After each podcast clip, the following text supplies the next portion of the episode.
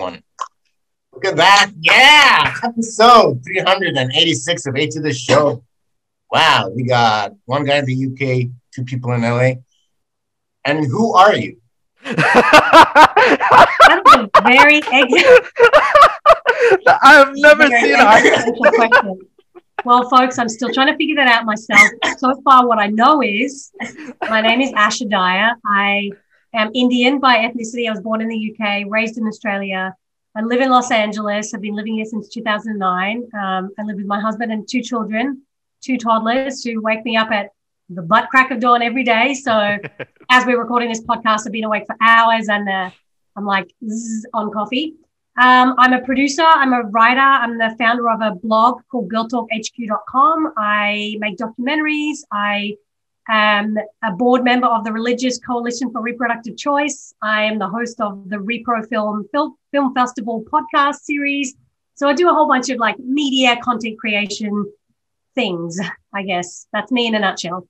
Um, My God, there's a lot of things to process. That's a- Ali, why did? Oh, I forgot one thing. I'm also the author of this book called Today's Wonder Women. Everyday yeah. superheroes who are changing the world. There was a book deal that came about from my blog, and it features 50 inspiring, badass women and girls from around the world who are just doing um, just world changing things. And they're not celebrities, but you should know their names and know their stories. And the idea is to really inspire everyday people, mostly women and girls, but everyone too, not just not just women. That you know, when you read their stories, you think, oh, I can do something really amazing and impactful in my life and in my community too. So Yeah. that's the book. It's on Amazon and all good bookstores. And how did you find these uh, 50 women? Like, how- did you Um, connect with them? How did you interact with them? Yeah, that's a good question. Um, so with my blog, Girl Talk HQ, I a lot of some of the interviews started online, and then I kind of adapted them, edit, edited them, and then found new people to interview. And they're people that have kind of been on my orbit, that I've seen them doing really amazing things, that I wanted to interview them. And when this book deal came about, it was like the perfect opportunity to reach out to them and say, "Hey, I'm writing this. Would you be interested in being profiled? And most of them said yes. Um, some said no, just for scheduling reasons. But honestly, I've been really lucky with my blog that I, the people who, most of the people come to me and say, hey, can you feature my client? Or can you interview me? I'm doing this project or I'm writing this book or I started this company. And I think the people who find Girl Talk HQ know that it's a platform about um, you know, sharing stories about everyday women who are doing really cool, inspiring things, who are breaking barriers, who are blazing trails, you know, breaking glass ceilings in different industries and things Let's like that. So I feel like I, I, most of the people that I really want to interview have come to me. You know, that's just in the book as well as on, uh, ongoing online as well. So Mhm. yeah, I, I'm just really lucky that these women, you know, found me and I found some of them and they said yes when I asked them. Damn, that's, that must have been a bit, Speechless. I like that. that must have been a very like crazy trip, you know, just like meeting all these people and like interacting with them, hearing their their stories. What what story do you feel like you resonated with the most? Like maybe on a personal level, let's say. Yeah. Um, I like that question and, and to contextualize a little bit. So when when I got the book deal, I found out I was pregnant with my second child.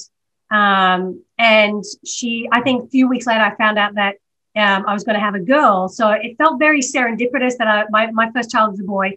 And then, I was, I, I was going to have a girl. And then I got this book deal. And so it felt very serendipitous. And so I'm writing this book from the comfort of my bed and my computer and sending emails, you know, while I'm battling nausea and fatigue. And so it's kind of like a weird juxtaposition of doing this creative thing, but also like creating human life and feeling like, blah.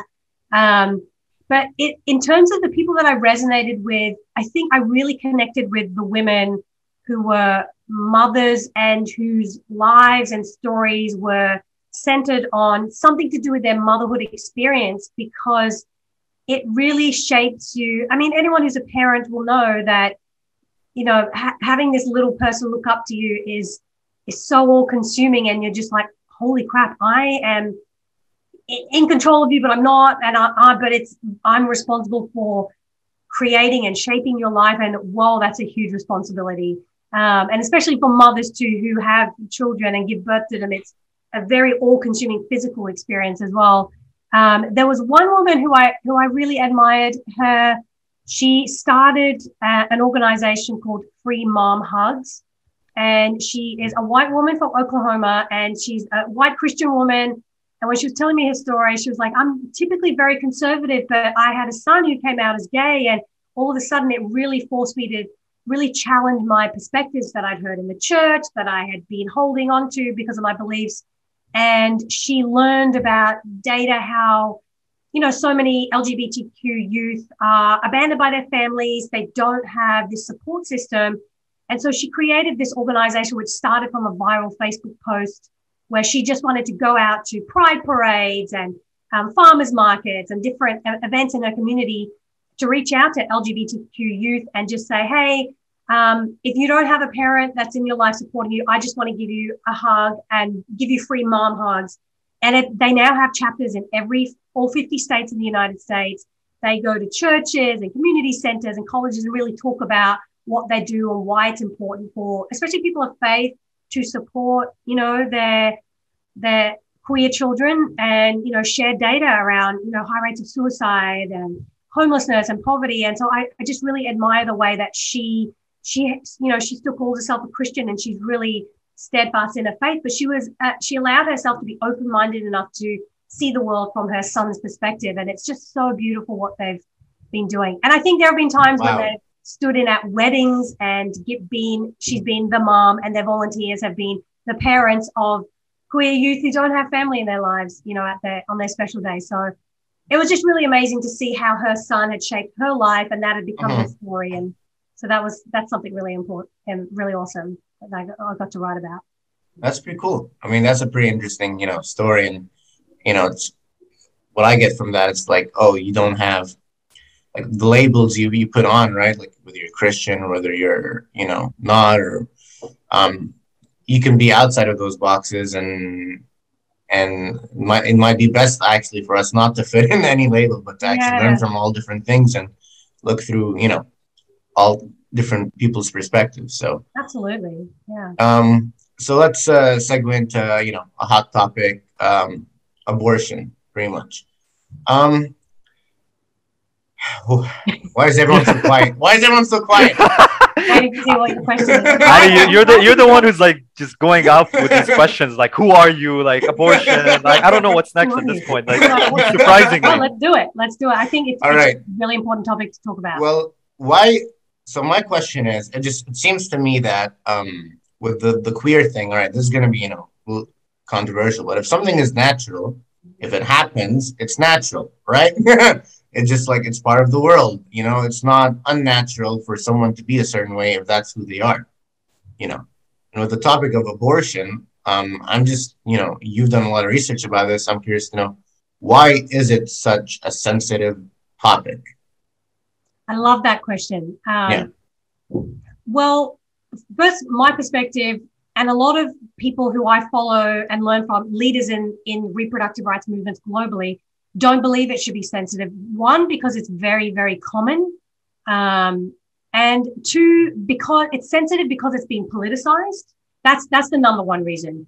Um, you know, every religion, every every person of faith has different approaches toward abortion. There's not one, you know, even in like Christianity or Islam or Catholicism or Buddhism, there isn't just one train of thought about how to approach abortion. There's like a general feeling of, you know, it should be this or should be that. But there is so much nuance, even in one particular faith, that there's no way that any faith leader or any politician could say, this is what we should think about abortion and these are the laws because the reality is people's lives are complex, complicated, nuanced.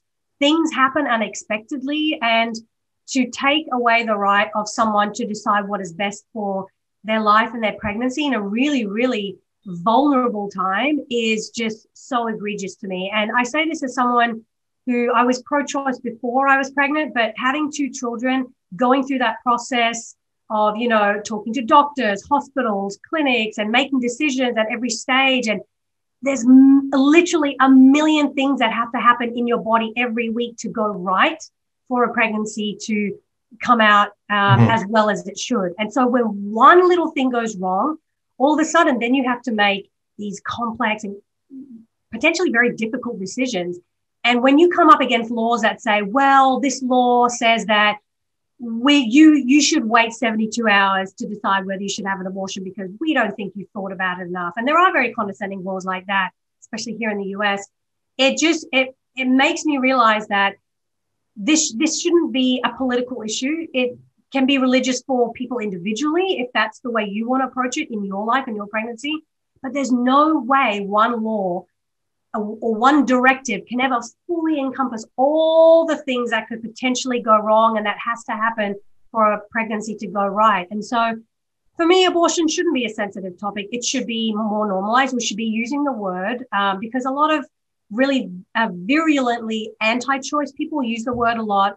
And because they've sucked up a lot of oxygen in the room, there, there's more room for misinformation, for lies, for damaging narratives like you know, saying things like, you're a murderer if you have an abortion. Well, you don't know what happened to that woman's pregnancy. Something could have gone terribly wrong, and now you're calling her a murderer on top of the trauma that she's potentially already going through. So, you know, it, it the more conversations we have and the more stories that we hear from people who are willing to share. Not everyone's willing to share, and that's okay. Um, you know, people get a lot of threats, uh, uh, death threats, and a lot of shaming and judgment for sharing their abortion stories. Um, but people who do share their stories, I think, is really going to allow people to hear from different perspectives and potentially bring down our walls of judgment and just, you know, bring some empathy and understanding to the conversation. So that's what I'm trying to do through document the documentary films that I'm working on, through the advocacy work that I do, and um, with the organizations that I'm affiliated with. Um, wow, you broke that down, you know, really clearly. you know, it just sounds you know, I'm just really interested in you, Asha, because you know you've come from a religious Christian evangelist background, and you've been part of the church and the conservative church, and you know, it's not not too many people, uh, from what I understand, in those places end up opening their minds to other kinds of perspectives, you know, and um, I don't know how did that come about, you know um, for you because you were, you know, you were hosting, you were doing all this, you know, TV work, yeah. and which has nothing to do with, or I don't know from understanding, it's very different from you know women's advocacy. Yeah, very different. Yeah. right. Well, in my when I started out hosting my early twenties, you know, straight out of college, right. I was doing pop culture like no, and entertainment and music, and it was great. I mean, it was a really great training ground for me. I got to work in the industry. I got to be on TV, and I thought I was really cool. I and saw you. Sorry, I saw you on Nickelodeon, by the way, when I was. Oh, you did? no way! I love that show. That fun. Oh man, that was great. We filmed that in um in Orlando, in Florida. Um, when I first moved here, that was like the first job that I got. But um, yeah, it was a lot of fun. I think that was a really great time for me. Um, but then, you know, as I got toward my late 20s, mm-hmm. um, things, you know, I, I changed a lot. You know, you grow and evolve as a person. And also at that time, I got married for the first time when I was, oops, sorry, I just hit my microphone. Um, I got married for the first time when I was 24. And that's very, very common within conservative evangelical circles. You know, if you start dating someone, there's a lot of pressure to get married because no sex before marriage. And so there's a lot of really bad situations where people just end up getting married just because they want to have sex and not feel guilty. And it's really, really sad. And yeah. there are a lot of um, people who get into abusive relationships. I was one of those people. And I think, you know, four years on, after getting married, four years on, I knew that I had to get out. And so I left the marriage and I left the church. Um, that person that I was married to, my ex husband, worked at the church. So it felt right to leave that church and I was here in Los Angeles too, which is considered very, you know, liberal, very forward right. But there are pockets in, in anywhere you go where mm-hmm. you just never know what communities are there and, um, you know, people that who are hurting. And so it was a very large church and there were a lot of people in similar situations to me. But thankfully I had the support of my parents who are also Christian back in Australia who were like, this is a very toxic environment and relationship. Please, you have our support. Get just leave, get out. And wow. so that really gave me the courage to leave That's because awesome. a lot of people don't. Mm-hmm. Um, I know people I've heard of women who are being counseled. Um, that's the word that they use in churches counseled to stay in abusive relationships because God hates divorce and you should do the right thing. And it's so, so damaging. And I think those experiences really shaped me to become a person. Um, I mean, I'm very strong and stubborn anyway, but that really shaped my advocacy for women a lot. Um, and leaving the church, I really wanted to learn about things like women's rights and the history of the of the women's suffrage movement and feminism from a perspective that wasn't so like feminism is evil, evil. These people are women are awful. They're trying to destroy families and babies and rah rah rah. And then once I actually started learning from a different perspective, I was like, oh, these are my people. This is this is something that I can resonate with. You know, we're empowering each other to live our best lives and it wasn't man hating at all. a lot of the groups that I was supporting, you know, women in film and women in business and just different feminist networks here in Los Angeles, it really was about supporting each other and finding ways to break barriers where they needed to be broken and share our stories and and come together as a community. So that really resonated with me. And I think more so because in the church that I was in, although it was very large and very diverse, the culture was very uh, American white conservative evangelical, which was really a shame because there were so many cultures there. The leadership was very white, very male. Um, and when I was, and people knew in the church knew that I was going through a separation. No one reached out to me. Not the women's pastor didn't reach out to me, and no one came alongside me to, to be like, hey, how can we support you? I had a few guys reach out to me, be like, hey, you should stay with your ex because you're doing the wrong thing. I'm like, wow, this is really it's really sad. I, you know, standing afar from it now, many years later, I can say that it's it's really such a shame when the church becomes the last place that people go to for support, and you know they end up leaving because they don't get what they need there. And so that's why I'm really big on finding community, finding your tribe, finding your support system, and being open minded about how we can listen to other people. And so it's the same with the, uh, you know, with abortion. There, there are many studies that show studies done by religious um, anti-abortion organizations that have found that the church is the last place that women go to when they're struggling with a, a, a vulnerable time in their life or their pregnancy because they know that they're going to get shame and judgment even though one in three women before the age of 45 will have an abortion. So everyone knows someone everyone loves someone who has had an abortion um, real, realistically.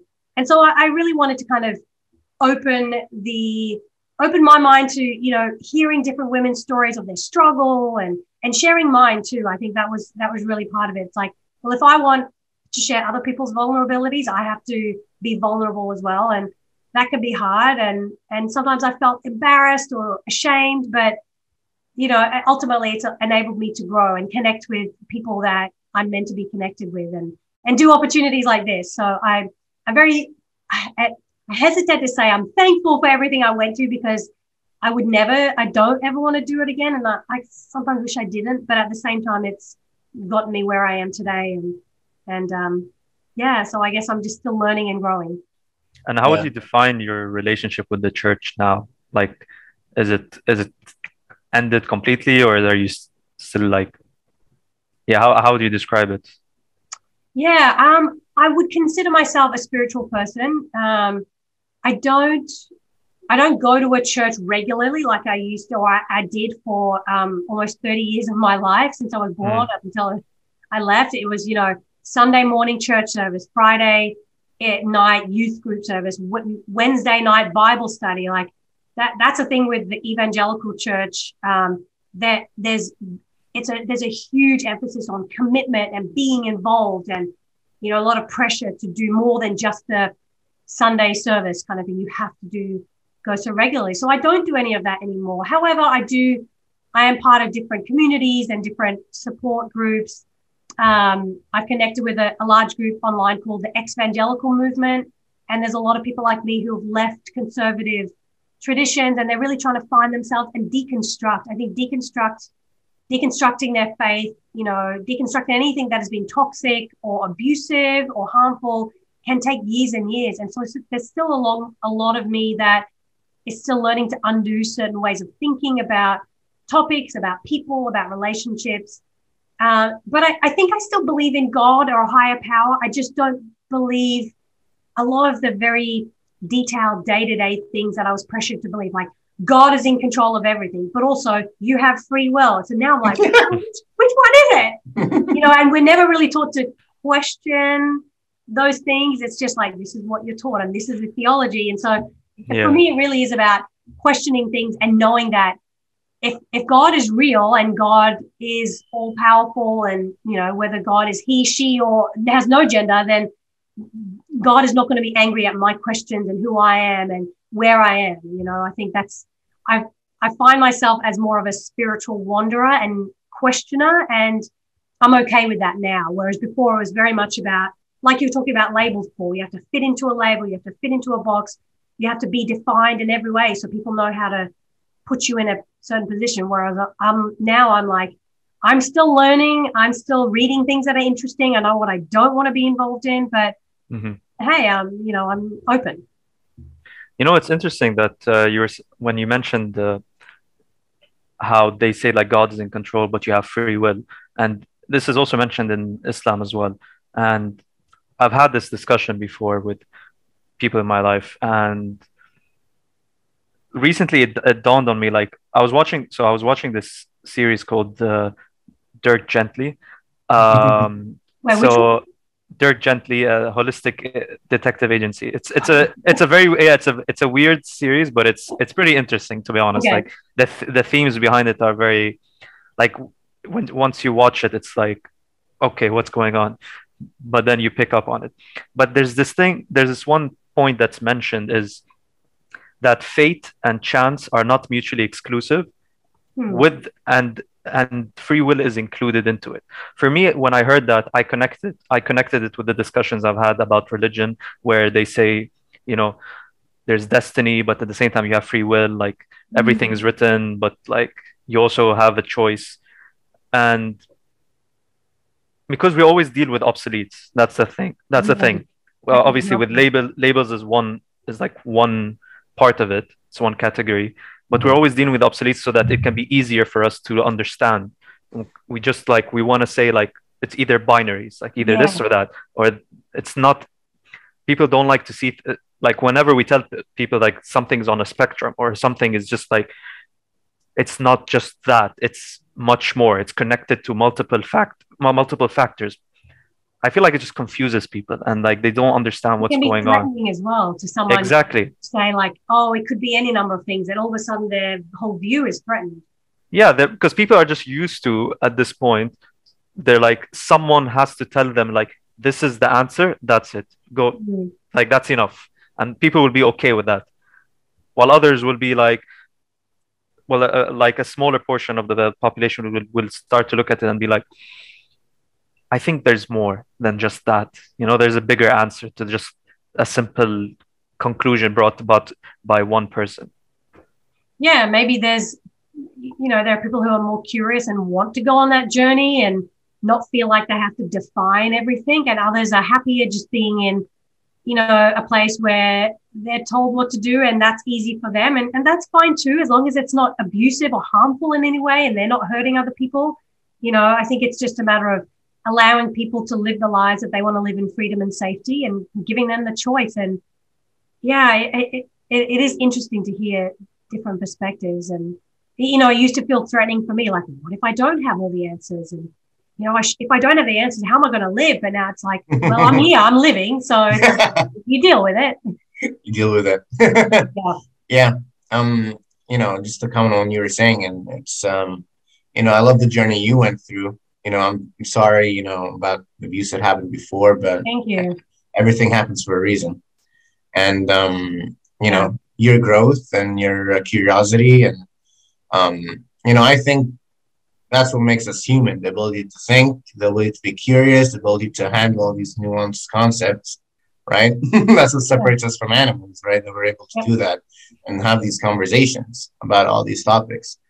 Um, so I'm curious to hear from from you, Asha. Have you have you had any like uh, backlash? You know, now that you're talking about all these topics, um, you know, I'm sure there are haters, and as you said, there you know, there are there are people that are very like sensitive and send death threats and things like that. So, Yeah, I have I have had some backlash, um, not to the point of death threats, thankfully. Um, Mhm.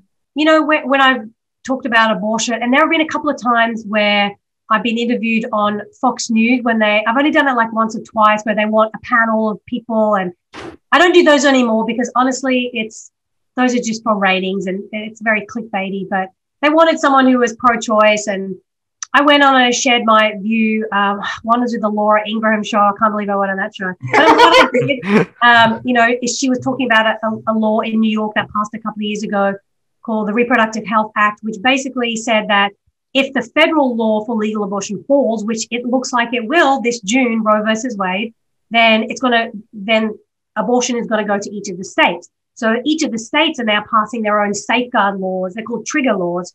So it's either going to immediately put women in jail, um, or it's going to protect them and their choices, and you know give them the care that they need. And New York is one of the states that passed a law that uh, that essentially, down to brass tacks, it took abortion out of the penal code from a 1970s law and put it into the health and education code. So it just moved it so that it wouldn't be a punitive issue. It would Mhm. be something to do with health and safety and, you know, and so that, but the way that, you know, Fox News talk about these things, they make it very controversial and, oh my God, people are going to have abortions on demand up until the ninth month. And so I went on there and I didn't really answer or respond to what they were saying. I basically just said, this is what the law does. And this is, and I think I was, I, I didn't give them what they wanted, so they didn't invite me back. But I, I hope that I at least, you know, people watching heard what I said and was like, oh, is that all it is? I thought it's, you know, like abortions on demand. And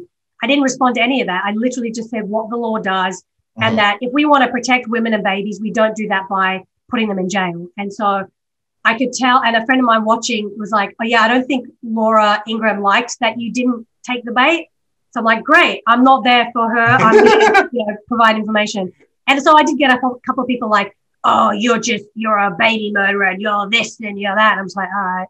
Um, but beyond Right. that, nothing really. You know, some backlash from people in my church who I used to be friends with, you know, very close friends with, and then who shunned me when I decided to get a divorce. And I was like, whoa, that already is a huge red flag. You know, you were one of my best friends. And because I decided to leave an abusive situation, you, I'm not following the rules anymore and I'm not your friend. And, you know, this, uh, these few people would write to me about things that I was sharing about reproductive rights and all that stuff. And, and uh, it used to bug me, but now I'm at the stage where I- I'm not trying to convert people's thinking. I'm trying to challenge them. I'm, I'm here to present facts as I discover them, as, as, you know, needs to be shared.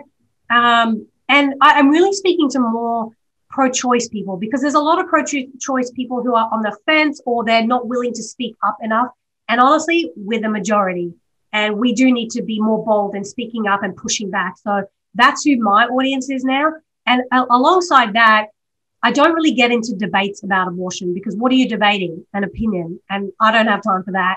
You know, I, I don't anyway. Maybe other Right. people do. And, you Yeah. know, the people like the Ben Shapiro's of this world, you know, they, the Jordans, people like that. You know, I'm not hating on them, but their whole debating and yeah. creating a brand on being antagonistic.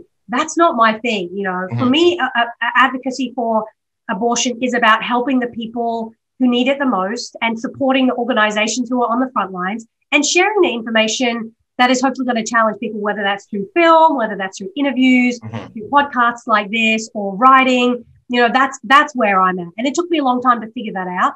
So because I'm in that kind of space now, I don't get as much backlash. Whereas if I was, you know, doing the panel Right. debates, it would be but that's not my that's not my brand. And honestly, like you don't gain anything out of it other than followers, and that's not what I want. What I, I want see. is to see laws that safeguard people's choices and freedoms to do what they know is right for their lives. And so, yeah, it's um. So the, the worst, and and there was one woman who wrote to me after I went on Fox, and she was like, um, she saw my TEDx talk, and she was just like, I can't believe you're into murdering babies. Let's just say the ridiculous, the most ridiculous things, and why are you even pro-choice? And I'm just like, well, actually, I'm not just pro-choice because I think even the pro-choice, pro-life is too binary. Mhm. Um, I believe in reproductive justice, which is more than just about abortion and birth control. It's about how to raise your fa- the right to raise your family in safety and with support. And it's not just about abortion; it's about infertility, it's about miscarriage, it's about um, you know all these different motherhood, fatherhood, paternity leave, um, all these different things that are intertwined um, with the issue of reproductive rights. So that confused her as well. She's like, "What do you mean you're not pro-choice or pro-life? What else is there?" I'm like, exactly. so that that was probably like the most interesting interaction I had from someone who was giving me backlash. So yeah. So, um, I you know it's interesting that you tie all those other things, all those other topics to the topic of abortion too. You know the um, uh, maternity leave and paternity leave and yeah. having a safe family and all that jazz and um, if you don't mind, Asha, I'm going to give you a little pushback here. I'm ready um, No, it's just that, well, you have kids. Um, I would, you know, I'm a young man, but maybe one day I would like to have kids. I think they're pretty cool. Um, and, you know, an abortion is something you do if you don't want kids, right? I'm sure for you, you know, the first thing you told us about were your kids, and I'm sure you really love your kids. So if you're someone who love you know you love your kids so much and you love kids um why would you you know why are you an advocacy of you know abortion yeah that's a great no that's a great question right. I, I, don't think that's pushed back at all i think this is a, uh, an important question a lot of pro-choice people have children and they want to have children. And i think it it it really reiterates that it's not about either or. It's about the full spectrum. Like life is a spectrum. So many things happen to us. And you know maybe one day we're uh, down the road when you when you have kids you'll be in a situation where you'll understand that oh these are very um, private decisions that you want to make with your partner and you know making for your family and they're really important decisions to make as well. And so the whole idea of abortion isn't by itself in its own little silo over here. It fits into the whole spectrum of how we think about reproductive justice, which was a framework coined by Black women leaders in the early 90s because they felt that the pro choice movement in America was not catering to the intersectionality of race, of um, class, of financial status, of all those other things that make, you know, that come into reproductive issues. And so they, they came up with this idea that reproductive justice is you should have that freedom of choice. People want to have families, they want to have children, but they also want to have the right not to have that and, and have and be able to do that in safety and not be shamed for choosing not to have children or to be on birth control or to not get married. And, you know, a lot of gender is a lot, there's a lot of that tied into it. You know, there's a lot of pressure on women to be a certain way, like have children, but don't have too many children. Or if you um, be ambitious, but not too ambitious. Don't be a CEO, um, but also don't have a low paying job and don't go on welfare. Um, you cheat, you know. there, there's so many contradictions that happen. Yes. So that's why you can't just think of um, abortion in its own little thing. It is indelibly connected to your financial status, your physical health status, who's your support community, who's your rep- uh, political representative in community, and what, what laws are they passing. Um, do you have access to clean drinking water? And there are many places in America and around the world where um, you know, people don't have that. You know, imagine someone living in a refugee camp who's pregnant, who doesn't have access to a doctor um, 24 7 whenever they want. You know, that's a really difficult situation. And so there are so many things that factor into reproductive justice and reproductive rights that it can't just be about one issue. Um, it has to be about the full spectrum of life. And that I'm in development on a documentary series with a British production company and right now, the working title is Life at All Costs. And it really, the underlying thesis really is whose life do we value and at what cost? You know, what cost are we willing to pay to make sure someone is able to live? Does it depend on their skin color? Does it depend on their bank account, on their postcode or zip code? Or, you know, are we only giving certain people the amount of rights to, or does it depend on your religious faith, you know, depending on which country you're in?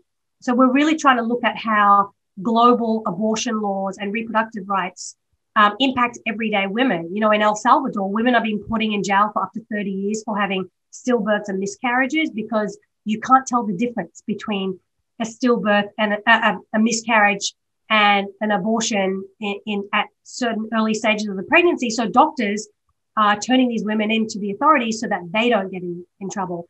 So there are women in jail that have been, some have been there for 13, 17 years, and there are lawyers in America working to, um, and with Amnesty and International working to get them out of jail.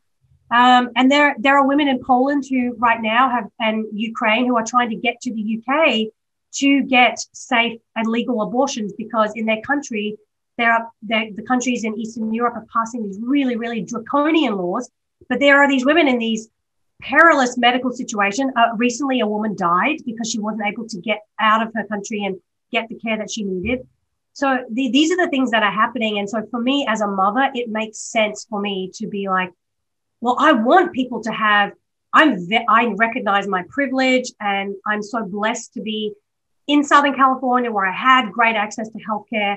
I want everyone to be able to have that and make that decision. I was able to make the decision with my husband, like, hey, are we ready to have kids? Let's look at our finances. Yeah, we're ready. Let's try having kids. Like everyone should be able to have, you know, make that decision when the right the time is right for them. And if not, even if they're in a situation where, okay, w- this was unexpected, but we still want to be supported and make the right decisions and know that we're not going to be shamed or judged or thrown into jail or potentially die because of the situation that we're in. So for me, being a mother really is like the cherry on the top or the capstone to why I'm, I'm pro choice. Like it makes more sense to me now than previously, I guess.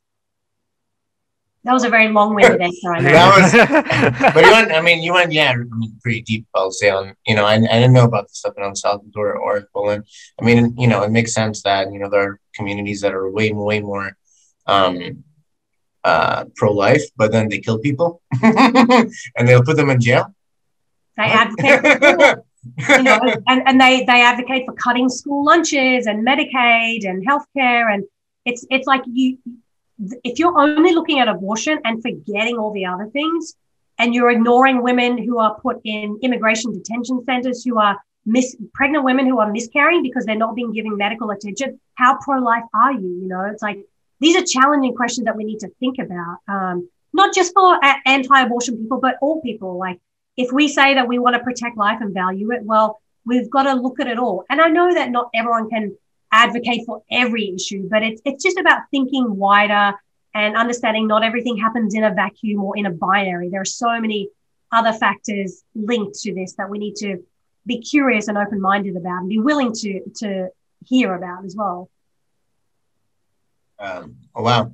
Um, is it I want to know from from you know so now you're you know doing all this advocacy work. I mean it seems like you've learned a lot and um, you know you're sharing the knowledge of all you all you've learned.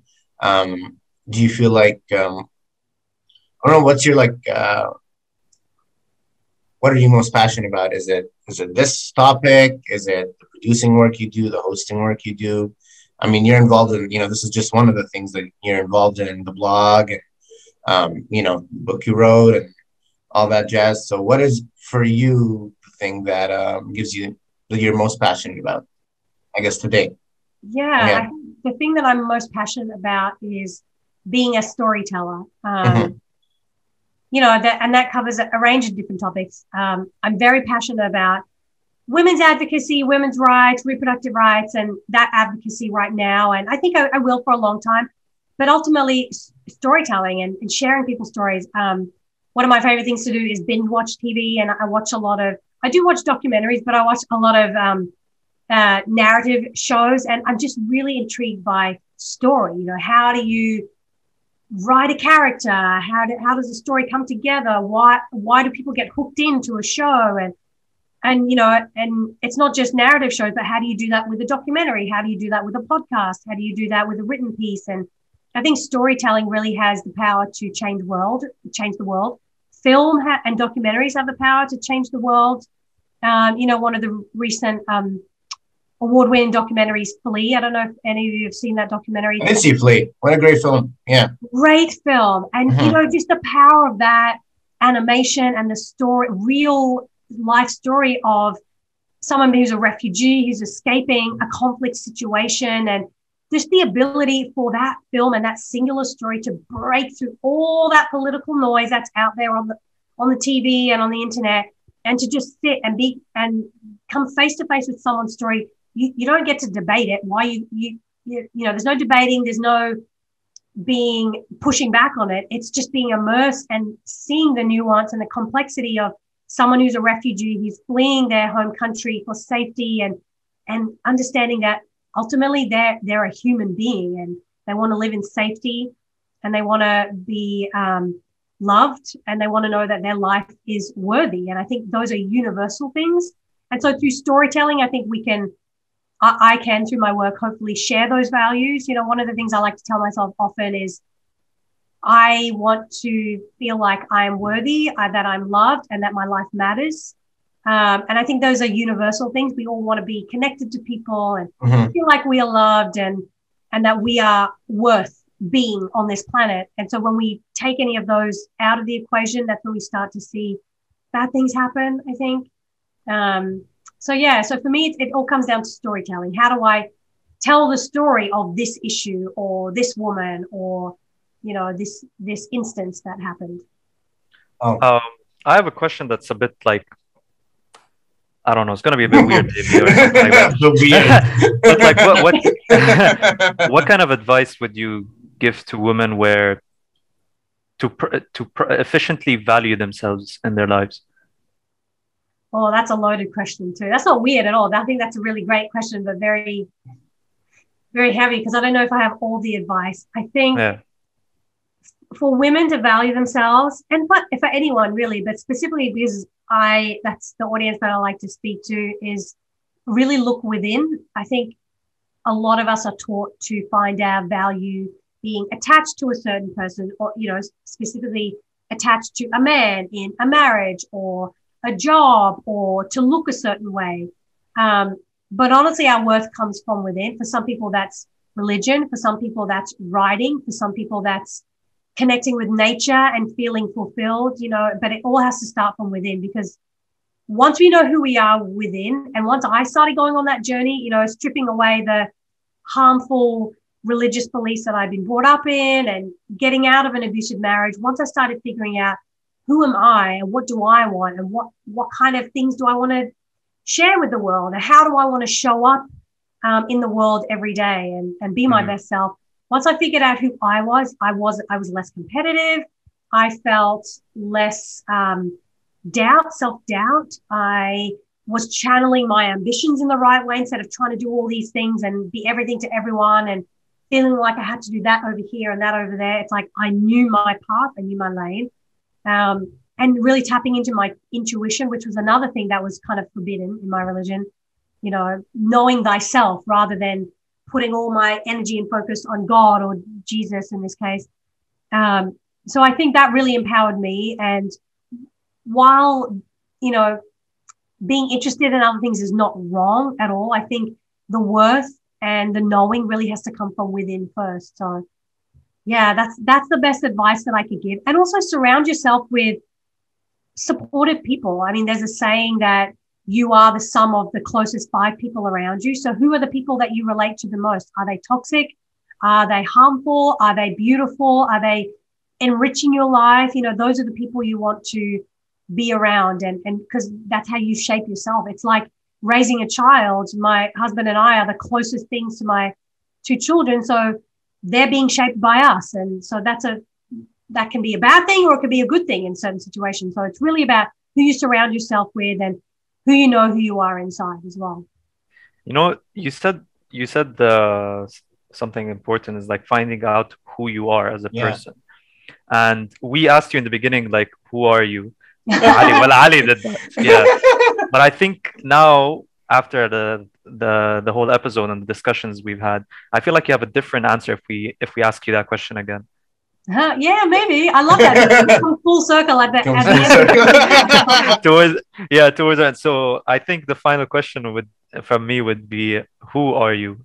Asha? Uh, I knew you were gonna ask that. Yeah, you know, I, it is interesting how I rattled off all these things that I've done and who I am and you know my what's on my resume, but who I am is I'm a complex, flawed, very complicated person at times. I'm someone who um, loves to laugh. I'm someone who loves a good story. I love good food. Um, I love being organized. Um, and I love meeting the energy of meeting new people, but I also like being by myself and reading a book. So, yeah, I guess that's a very different description of who I am based on who I said at the beginning. And I like that you I like that you asked that. Wow, we really went full circle. This is, this is a pretty deep podcast, I'll say. I know. we, we try, we try our best. I mean, that's that's what we're here for. All right. Well, I'm, yeah, I'm very thankful. I think this was a great discussion. I, I really enjoyed it. Hey, and um, I know we're running out of time here, so I have one more question I want to ask you. This one's a little um, um, so I want to know how, how do you reach out to people, right? Because we're podcasters and you interview a lot of people. You've interviewed a lot of people, many cool people, and so um, how uh, do you connect with all these people you you know you meet and um, ask them to get to talk to you and meet with you? It's a little selfish Yeah, question. it's definitely changed a lot because of COVID, obviously. I mean, but Mhm. it's increased the amount of time I spend online. Um, whether it's people on Instagram, Instagram or Twitter, I use the most just for following people and reading articles and things like that. But I find a lot of interesting people um, from people that I follow as well. Um, yeah, just re- reading articles um, through the network of people that I'm friends with. I get recommendations for different organizations or different films or different shows that I should watch. I, I really rely on, you know, the people that I follow and people that I'm friends with to for good recommendations. Um, and yeah, I, I love to read. I, I'm a huge, huge reader, as you can tell by this bookshelf Yes. behind me. Um, Actually, it's a very small bookshelf, to be honest. That's not the that's not the most badass bookshelf. but um, yeah, when I when I have the time, I love to read, and for me, that's a way to get to know people and to learn about different issues and topics. But yeah, I think Amazing. my research is is kind of like it's all over the place, but a lot of it is done online and, and through reading articles and books. All right, perfect. Well, what a great, uh, what a great podcast we had today. And uh, let's sign out this podcast. All right, thank you very much for coming on the show, Asha. What a great podcast. To, pleasure to meet you. You're on A Squared, the show, the most international variety podcast. I good to see you again. This is how we sign out. Salute to the camera and adios, amigos.